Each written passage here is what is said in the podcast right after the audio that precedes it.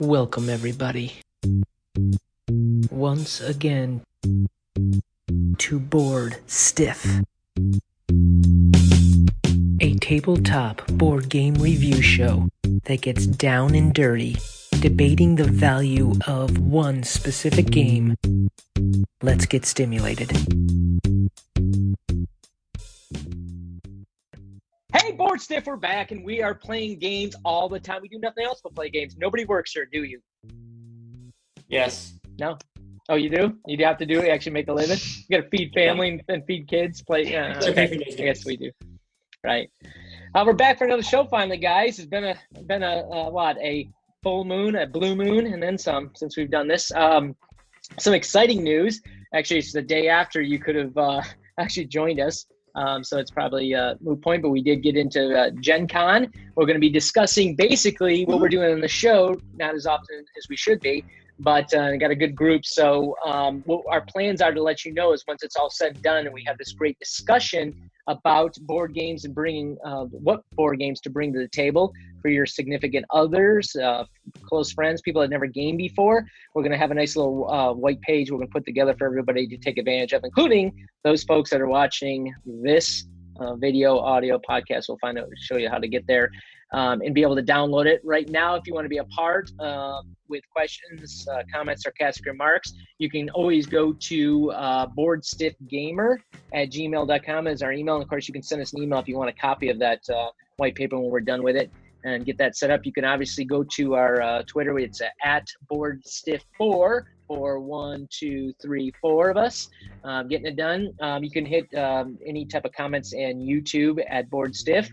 And I don't know if I mentioned, but the website is boardstiff.info, and that'll allow you to get you to the podcast as well, the audio version of it. So I think you'll find it interesting. We do spend some time trying to find the right games to bring to the table. And so you feel comfortable if you have somebody special that's coming over to your house or mother-in-law or somebody that says, look, you can invest their time with you in playing some games. You want more gamers, especially in this world going on right now with the world we live in. People close at home, getting to play more games because we like to play games, right? So play on that note. Oh, wait, that's somebody else's tagline. It is. It's copyrighted. I don't know how that works. Is it? I don't think he'll sue us. Nobody does. Yeah. He's pretty sure. I'm pretty sure he has no idea we exist. Oh no, he and I are like this. We both drink the same beer together. It's called. That was the beer he made. It was excellent. So I was trying to give him a plug, and now I forgot what it was called. It's got like Star Wars figures on it and a whole bunch of cool things. It's like the best dark beer you'll ever have. But, Unless it was Star Trek, because that would be more on brand. It would, but I think it had like Chewbacca on it, which is weird. Oh. Like, why did he cross? He Chewbacca crossed dark. Of course, we're talking about Mr. Wil Wheaton, the one, the only. Hi, Will. Hi. You'll never see this, but I'm waving anyway. Yeah. We're such big fans. Oh, that's so fanboyish. God. All right. So let's talk. So the game that we're going to talk about today.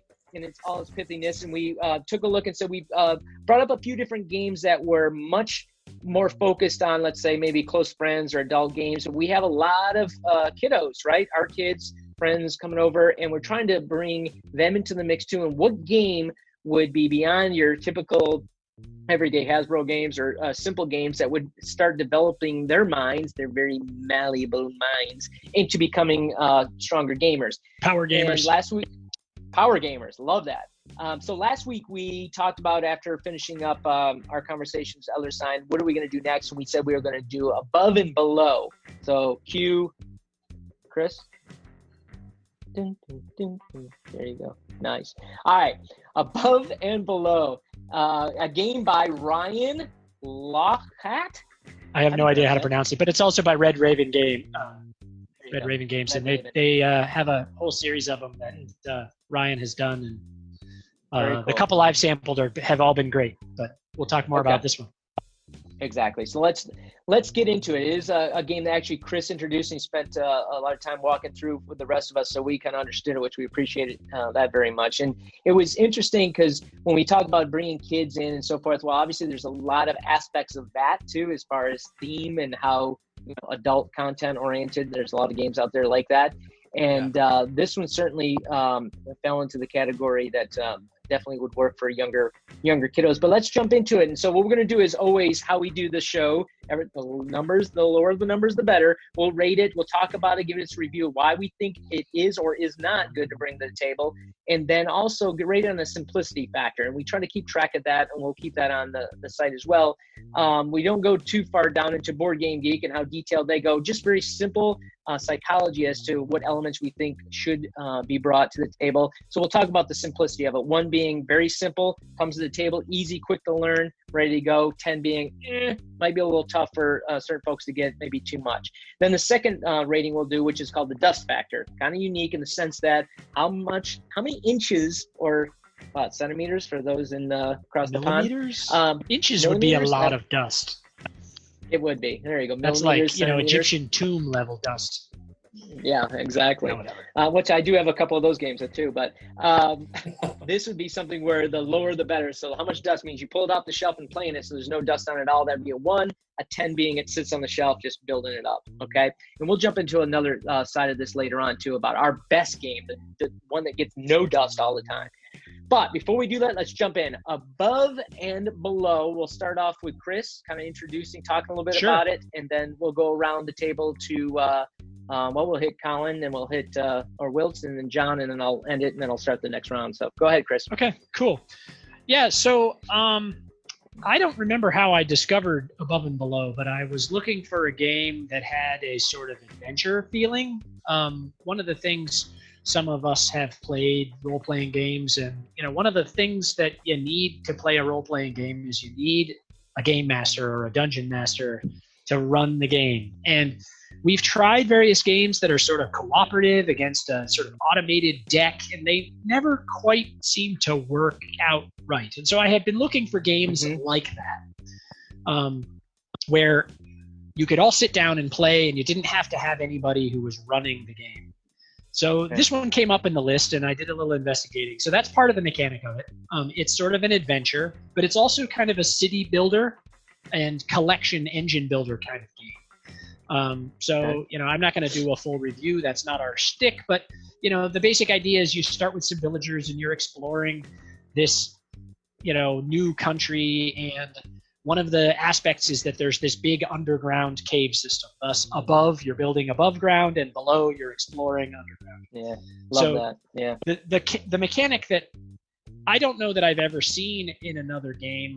Well, actually, I guess I can't say that. I mean, there are a few that have these sort of adventure books that you open. You know, Seafall was one of those that, you know, you'd get some magic code, and then you'd open the book to the right page and find out what happened.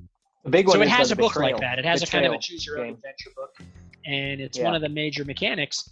But what's great about it is, it's not the kind of stories that come up in a game like Elder Sign that are maybe a little darker or a little more violent, psychological. And so I think the game – I'm going to look because I don't remember. You know, they're saying ages 13 and up, but – I play it with my family, and we've probably played it for about a year now. Ages 9 and 12.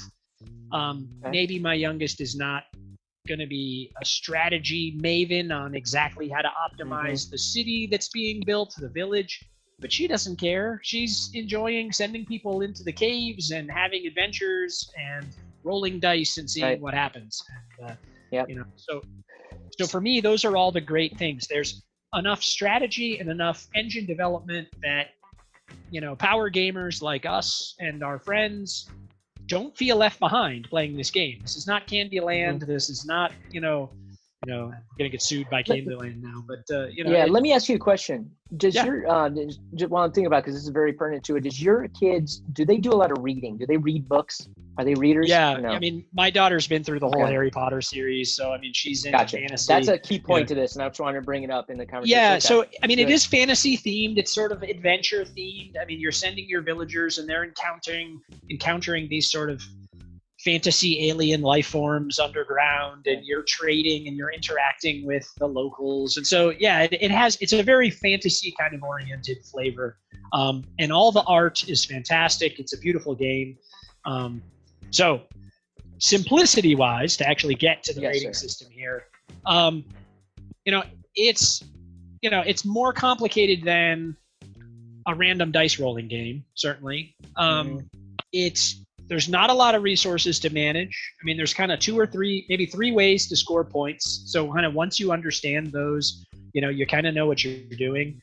And frankly, you can have a lot of fun playing this game and not care if you win, which to me is a major aspect of bringing new people to a table, because, you know, I'm going to optimize my village and I'm going to have a massive score, but the other people at the table are still going to have fun, even if I do that, you know.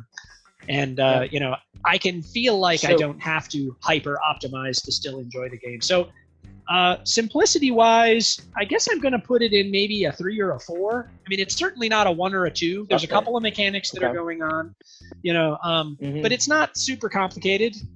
It's certainly below average in terms of complexity, not in terms of depth. There's a lot of game depth, I think, but in terms of figuring out what the rules are and what your actions can be during your turn, you know, I mean, well, that brings up a little bit. So between 3 and 4, so 3.5 on the simplicity. We'll go with 3.5 on the simplicity scale. All right, Johnny, what do you think? Playing the game, played it how many times? Have you played it a few times or no? I played it once. Chris brought it over one night. Done with it. I was going to talk about how Descent was one of the first games I played that was kind of like a story in a box wrapped around a Descent. Yeah. But that's very much not appropriate for, you know, your 9-year-old daughter to go play, right? No, not really. Mm-hmm. It's not that same kind of adventure either. I mean, it's much more tactical. This is not a tactical game. Right. Then you have the highly strategic and big time investment of Seafall that we also played. It had a lot of story in it, which I thought was fun. I liked that. Until it all collapsed. So. Well, what I liked about it was the... it allowed you to just enjoy the theme. Like, I don't care, but I think I should just explore, even though I know it's probably going to hurt me, because that's what I should do. You know, right. Yeah. In the story of the game, that's what you should do. So what I liked about Above and Below was that it was like that. It was very story-driven. It wasn't a huge investment of, you've got to play this 15 times. You could play it. You could play your own game. Like you said, Rachel can play her little game and just optimize what she wants, and I don't forget about that. I just want to go explore this dungeon, or sorry, the below. I want to grow apples and explore. Okay, right. Have fun. Well, you're off in your corner trying to, you know, min-max your score as you do. Yeah. But you can still both do that at the table, and neither of you feels left out of the game. Exactly. Yeah, you know, you're not. It's not one of these games where if one player dominates, the other players have nothing to do. Right. You know. That's true. That's a good point too. And the turns are fast. Yeah. I mean, you go around the table quick. So. Yep. So quick gameplay, you know, really engaging story, beautiful artwork, enough decisions to make it interesting, but not so many that your 9-year-old can't play. Simplicity, I think you got it right. I was going to say a 4 because that's the number I had in my head, but 3 or 4 is probably about right. Dust Factor, are we doing that later? That's next. That's what goes around simplicity. So you're a 4. So 3.5 and a 4. Wills. I can't hear you. And we lost it. And we lost his audio. And can't hear you. Hang on. I'll bring up the other one. Hang on. Try it now. Back up audio. Oh, you muted me. That's why you had me muted. It is. Can you hear me? Yes. I can. Yeah, I think they're right on it. 3, 4, maybe a little 4.5. But I thought it was... interesting game. I thought the more you played it, and if you played it with experienced players over and over again, it would even get, you know, it could get more difficult as you knew what to focus on and how to try to score. But when we played it, Chris, we had no idea what we were doing. We still had a fun game, and Shane we were all right. Anyways. I won. Frankly. Oh, you won. I'm sorry. That's right. You won. No, he didn't. What would have jumped in there? Yeah. He claimed no, that's right. That's right. I guess my point is I didn't. No, that's what I just should have said. I should have let my mouth shut if you didn't win. If you would have let me do that one move, I would have beat him. But I said no. He wouldn't let me do it. Mulligans in board games. Mulligans. All right. No, but I think it's a good game. But Wilt's won. It's a good game to bring to the table. There's a definitive end to it too, because you have the timeline with, you know, with the number of turns. So you're not going to be there all night. We were there a little longer than usual because we were learning it, but. all in all, yeah, I thought it was a lot of fun. Chris's kids got involved, even though they weren't playing the game. Cool. Yep. Yeah, they came and read the adventures because otherwise I would see the answers. So they were reading the adventures. Exactly. Because I had the adventure book. We were playing online. So. And then I was reading, and there's a way to play it by yourself if you want. So, I mean, I thought it was an interesting, fun game that, but it's not too difficult. If you had three or four guys or players that knew what they were doing, like I said, you could increase the difficulty just by, making, scoring a little better. But more intense strategy. Yeah. Well, and so let me ask you this, because that's what I do moderating this. Would your son play it? Certainly, yeah, like for sure. You would? Okay. Yeah, absolutely. Would your brother play it? My brother. Yeah, he would probably play it and enjoy it. Yeah, I think everybody would play this game. It's easy to learn, and you can ramp up pretty quickly with it. So. Okay. Good. All right. So you give it a what was your simplicity number? 4.5. I'd say a 4. Yeah, 4. I'd give it a 4. Okay. So we got two fours, and 3.5. Okay. I'm going to jump in on this and say, based on my understanding of my worlds. Remember how we always talk about this? Everybody's kids are different. Everybody's worlds different. Individuals. I actually am going to start out by saying I give it a 5.5. So I think it's actually still falls just over the top of an intro game to bring in. And the reason why I say this twofold, one, unless, and here's a good point, why I would fall into 4.5 would be if you have somebody that is a hardcore reader that enjoys, maybe they're doing a little choose your adventure, Harry Potter, like you'd mentioned, Chris. That's why I asked that very specific question, because to me it's kind of a linchpin in this game, is that it would provide enough value within the stories that you read, the quick adventures, to get somebody deep enough to keep enjoying that version of that game. Yeah, so when I look at it and say, if I have children or somebody I'm bringing in that, has never role played before in the past or whatever, and that doesn't read, right? I think those were kind of, it's not a real mechanism. It's kind of a lull thing. I'm just rolling some dice. I don't know if it had as much value into it. Oh, yeah. So it becomes an element that takes you away from the game of what's right here in front of me. And I'm doing this from a very kind of weird psychology point. No, it's look legit. At it, but yeah, go ahead. No, I was just agreeing with you. I think yeah. If you're coming at it from a, if you're a Monopoly mechanic kind of board game player, this game might be a little too touchy-feely, right. But, yeah, that's a great way to say it. Touchy-feely is a good point of like, well, I'm sitting down to play board, and maybe not so much like the, just little mechanisms, because I want to get into the part where I love this game, though, why I do think it's got a lot of value for an introduction is that the kind of resource management side of it isn't too deep where you can't understand it. Now, I will, though, take this back because just quickly and say I played Horrified from that conversation last game about the co-op and absolutely freaking love that game. And what I love about that game is you want to talk about the most simplistic resource management tool to start teaching people to get into resource management. That one way outweighs above and beyond or above and below a huge amount because it's even one more simpler version of it.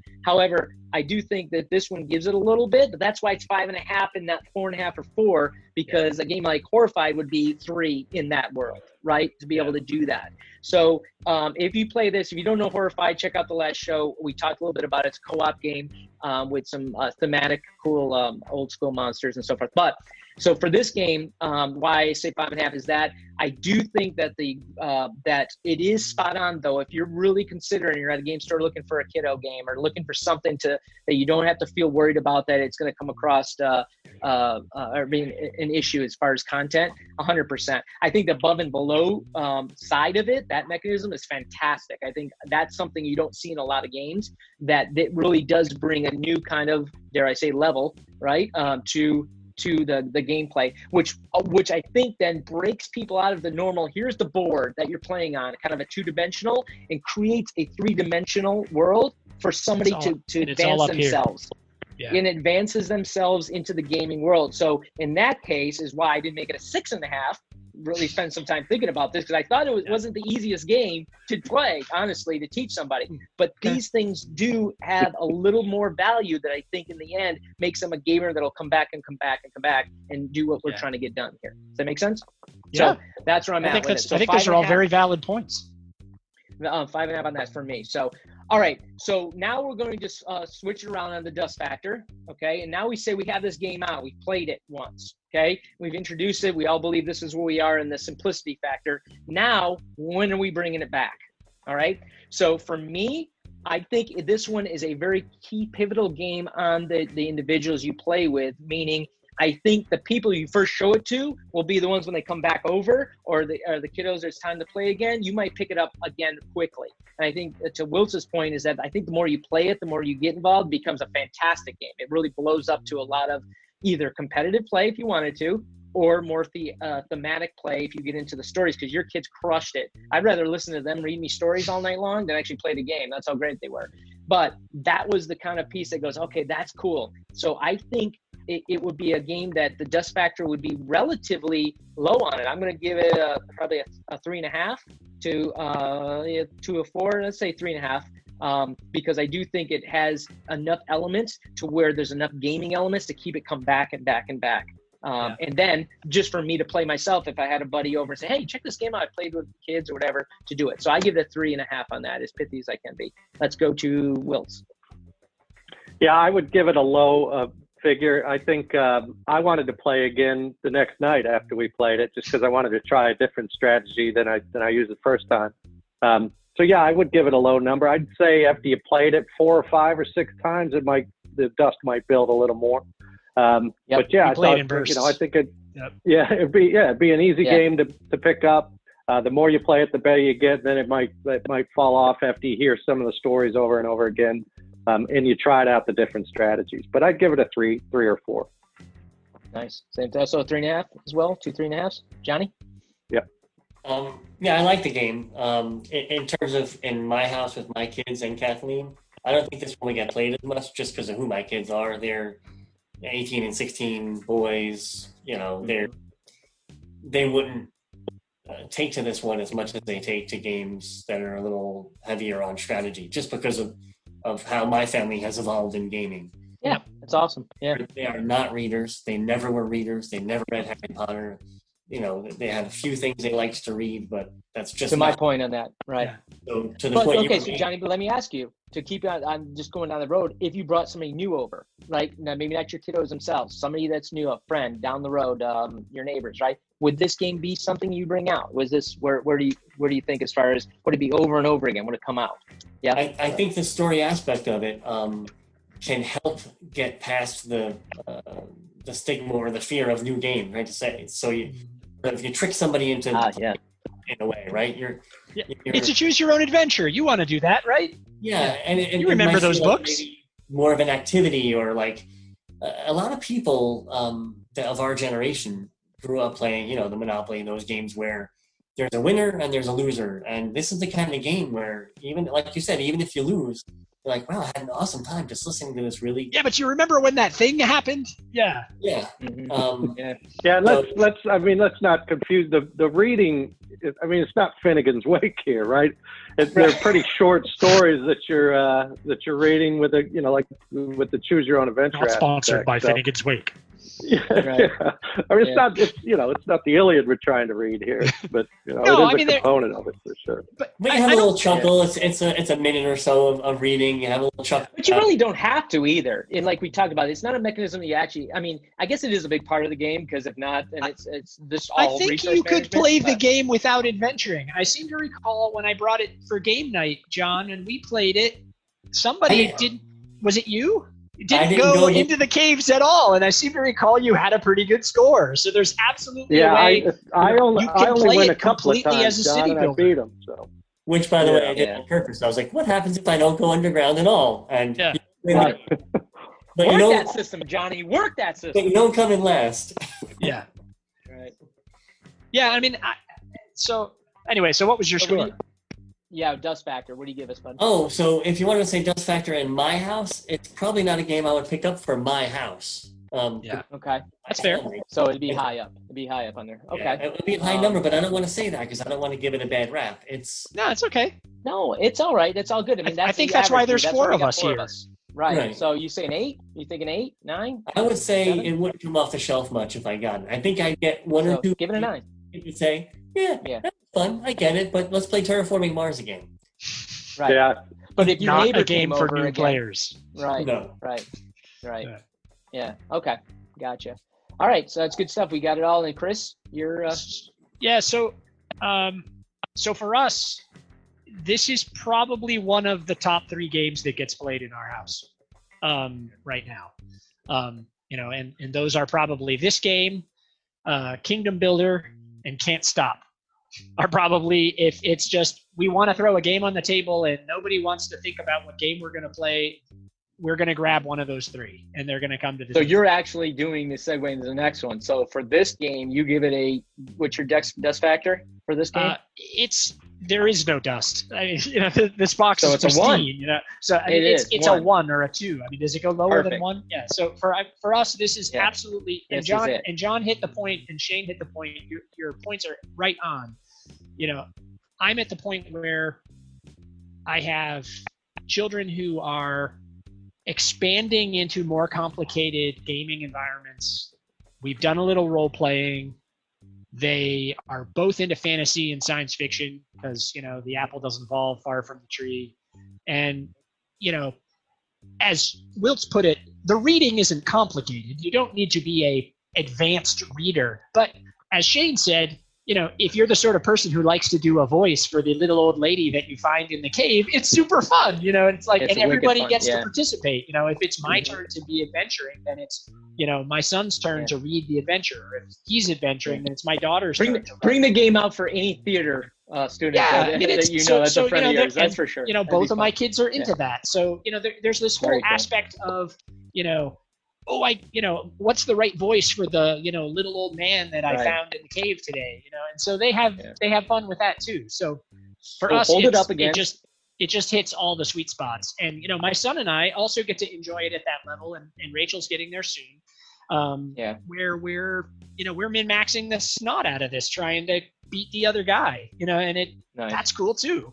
But we're still having fun, and that's what I really love. I really think these guys. It's almost, Chris, like there's two simultaneous games going on. It's like min-maxing, and that's okay. Well, Rachel and Chris are just fun and going in. You know, and I think, you know what? And that's a family game. That's good. That's a sweet spot because you know, I can, if I want to bring a game.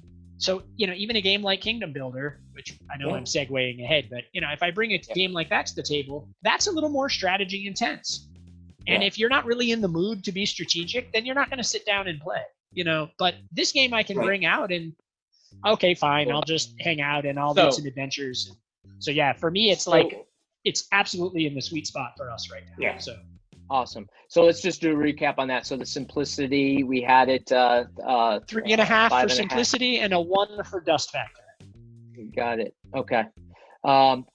All right. So and we'll put this up, and I'm going to add in the show notes, even just our numbers and everything to have it too. And we'll put the sheet together in general as we go along on these things. I think it's important for us to keep in mind, remember, but we got to stay calibrated before we segue, this is the good example of you check this out. The white paper that comes out will be a number of these elements and these factors that we're talking about within these games that we do, and we'll put them on there, and you'll be able to explore those type of elements and those characteristics using example games like we're talking about here on the show. So we'll keep that up.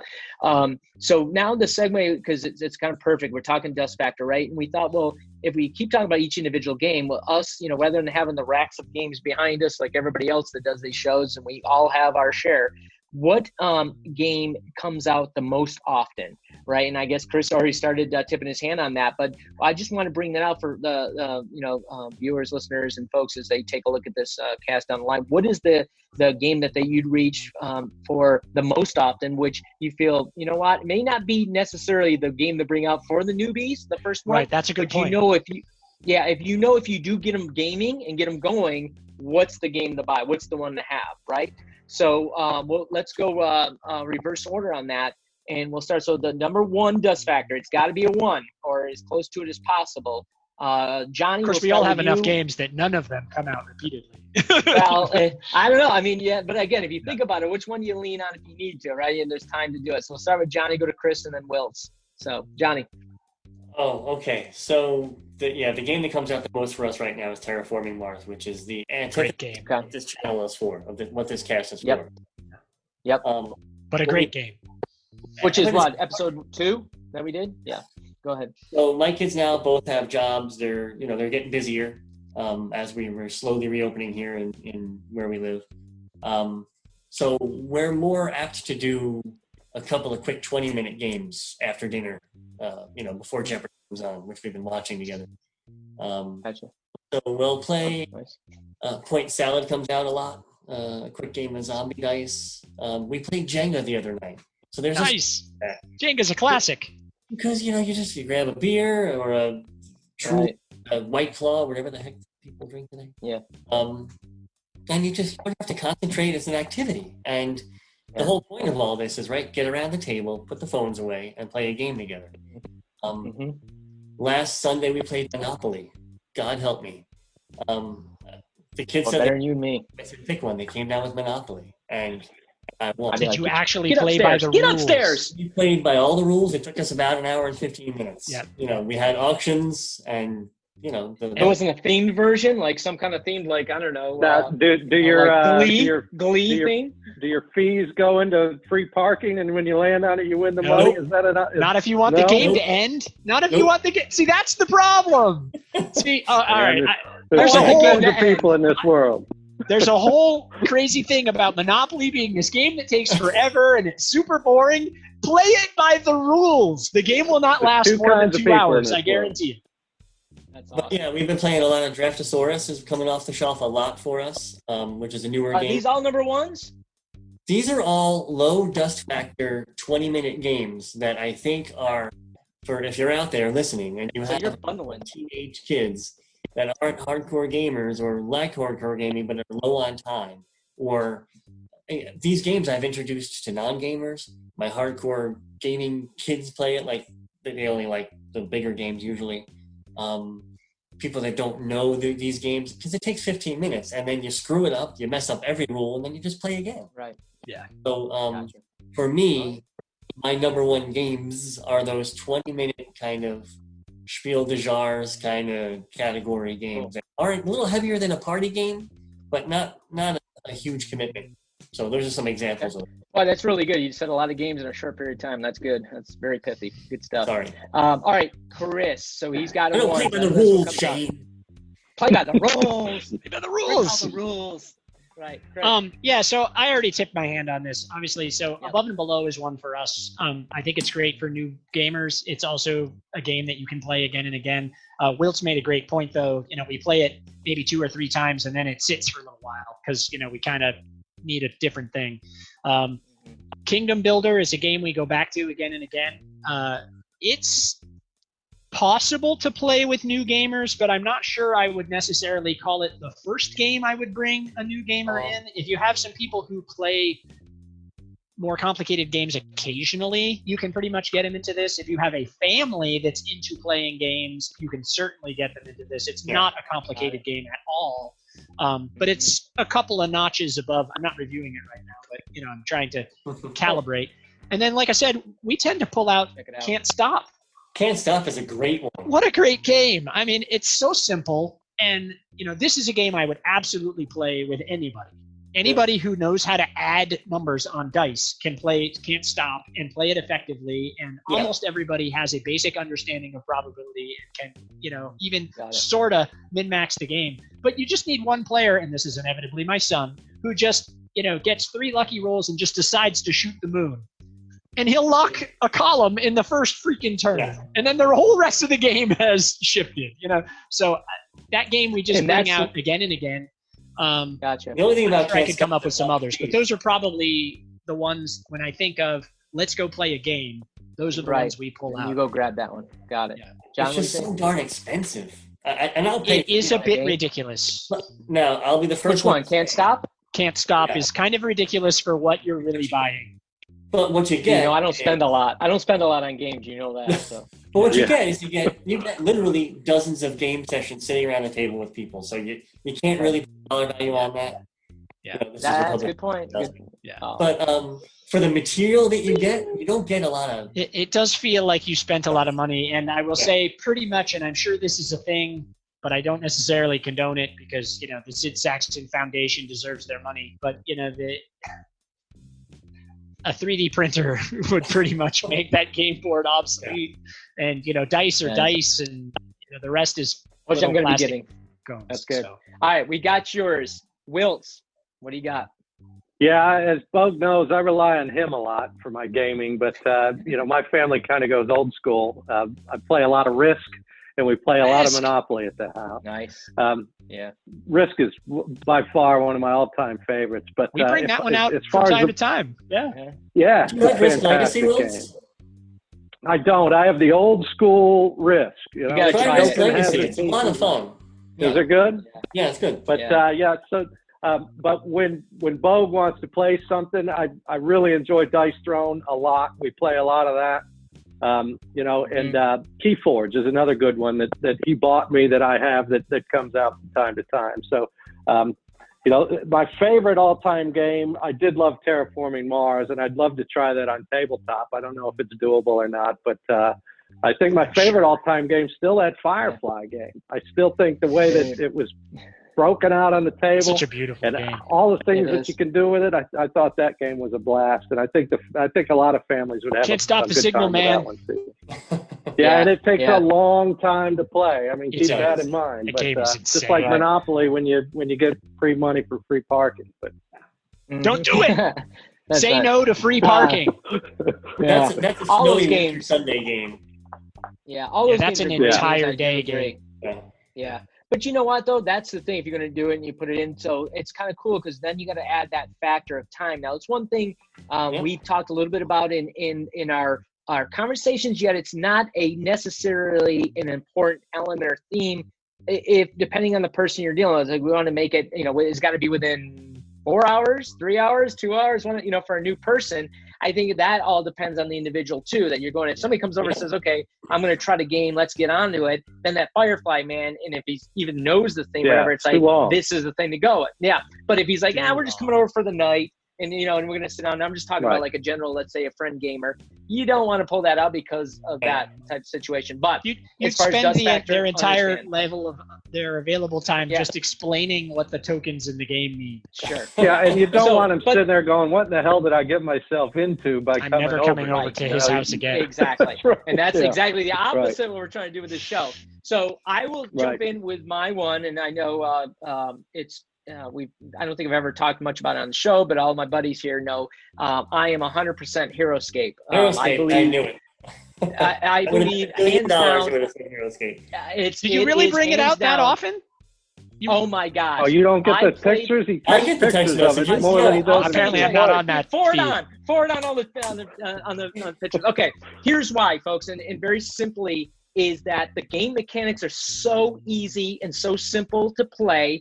It is 3 numbers, 3 things you deal with. The visual of the game with its 3-dimensional setup. Now, the pre-setup is me doing an hour's worth of work or 40 minutes worth of work before we come sit down. So understand your time as a game gamer, the host or whatever, is going to take more to do this. But I don't mind it. It's me, it's therapeutic to build these concepts like, you know, coming up with new looks and different levels. But here's the thing, check it out. Heroscape is no longer available. Matter of fact, I think Wiz Kids or Wizard of the Coast bought it to pull it off the shelf. Because Bogue bought all the remaining pieces. I do. Actually, I still bought them. I just bought 2 more sets on it, and they're not cheap. So this is not something that you're going to find easy. You got to go to eBay, you got to go whatever. But I promise you, if you got kids, which is a theme of this show as well, and you got time to set things up, you bring somebody over, they will sit down and they will play the game. And the main reason why I'll tell you is that it's the #1 dust factor is you can thematically create any character you want to be on the game board. So for instance, we've done Naruto, we've done Predator versus Aliens, we've done, what's the video game that all the kids are playing? It's Siege, Rainbow Six Siege, the operators. We've created all these characters and put them on the board, and they use their special abilities and everything to actually create an unbelievable thematic day. So you could find out who that person is that likes what. Come over, prep it with these characters because it's no longer made. You can use the standard characters that are available out there, which makes it really, really easy to understand, learn quickly. or you can create a world for somebody coming over to immerse them in that moment. Takes about anywhere between an hour to 2 hours if you're just playing along, depending on how difficult you get. And the game creates somebody going, wow, what an experience. We do that all the time for ourselves because we've never come away from that going, wow, that was, you know, that sucked. It was amazing because we've always kept into a different theme that we've done it with. And the game itself is so simple and easy to do, but it keeps you going, and everybody gets to, turns go by fast and things continue on. So hands down, check it out, Heroscape. It's, like I said, it's out of print, out of production right now, unless I can get my hands on the license. I will pay for it, and we'll get it going again. But that's hands down number one, without a doubt. So, Bogue, I'm going to ask you a question then. Go for it. So what's your alternate? So what's a game that someone could actually go out and get that would get good airtime at your house? Yeah, so the game is roughly about $60 to $60 to $80 to get to start off with it. So it's not horrible. You can still get them. You can still buy them. So it's not it. The other game that would come out, Fireball Island. No, we actually haven't brought that game out much because we Heroscape's better, and that's kind of got the same. It's super cool to play once. Yeah. Honestly, I hate this. Yeah. Sorry, Rob Davio, but it's a game we haven't played a lot of, even though I think it's got. Valley Boy, well, you got me because I really wasn't prepared for another one on that, because I think then we go into this whole kind of level series of bundling, like John's talking about, where we have different games we'd bring out. I think a Dice Thrones is a huge one that Wilt had mentioned. That's a game that we bring out. I'm sorry to admit this. You guys have talked about this game. How have we not played this yet? Well, because you're gracious enough to teach us on yours, we'll set you up. We'll play that one. Yeah, let's do it. It's pretty fun. So that's one that definitely comes out. And I know I'm missing one. Up until a year and a half ago, I mean, X-Wing was a game that got no dust. X-Wing miniature game. But then when they decided to tweak it, go to a wave 8 or 9, which I couldn't afford, or even I couldn't afford to do because I'm spending all my money on games. They changed the entire game up, which I think is a big no-no, which is good conversation for another show. And I've actually watched some folks from like Covenant and Team Covenant, and those guys talk about how that can kill it. And it really did. It took people that were totally sick and loving the game to be like, oh wait, now I got to change. You told me it's going to be better, but it still was fine before. And so it didn't quite make the shift, in my humble gaming opinion. So that was probably a game up until a year and a half ago. That was my one Dust Factor 2 that's now no longer. It sits and sits there and starts to build. At least dust, it looks cool when it's sitting there collecting dust. They do. That's a big part of us. We're very tactile. We got to visually see it, feel it, and do it. That's why Firefly you mentioned is good. You're a collector. Games, I mean, Heroscapes. I love it. I like good quality games, and I do like that version. Miniatures does bring another element to the tactile feel and play of games. So they're not cheap. I mean, that's the difference. I mean, you're always adding to it. Destiny. I mean, I'm a big FFG guy, so I can go on and on about those games. But so that's probably where I was with that. So good stuff, guys. Cool. Thanks for the follow-up. All right. Yeah, so let's just we'll recap by saying Gen Con, we got that coming up next week, I believe, on Thursday, which is a big thing. Whoop, whoop. Gen Con, we appreciate them allowing us to host that segment and really develop this concept that we're doing. Yeah, I'm really excited to see what comes out of it. We'll pull some good information. We'll get that out to you guys, those that are watching, listening, want to be a part of the show or get that information. You can always go to Board Stiff on YouTube, check our ugly mugs out on other shows. Like and subscribe or whatever the heck they say about it. That's important. At Board Stiff, at Board Stiff 4 is our Twitter, so you can send us pithy comments if you'd like. We appreciate it. BoardStiffGamer@gmail.com. We can obviously send me an email, and we'll send you that back, that file once it's done. And then, of course, boardstiff.info. That gives you kind of the background of who we are, what we do, and the podcast itself on the audio version. So you can pick it up there. All right. Gentlemen, good, strong content show. As always, you guys are the besties. So we appreciate it, spending the time doing this. So we'll try to get back on maybe a little quicker than next once we get our gaming vibe on with this Gen Con and do another one. Love you guys.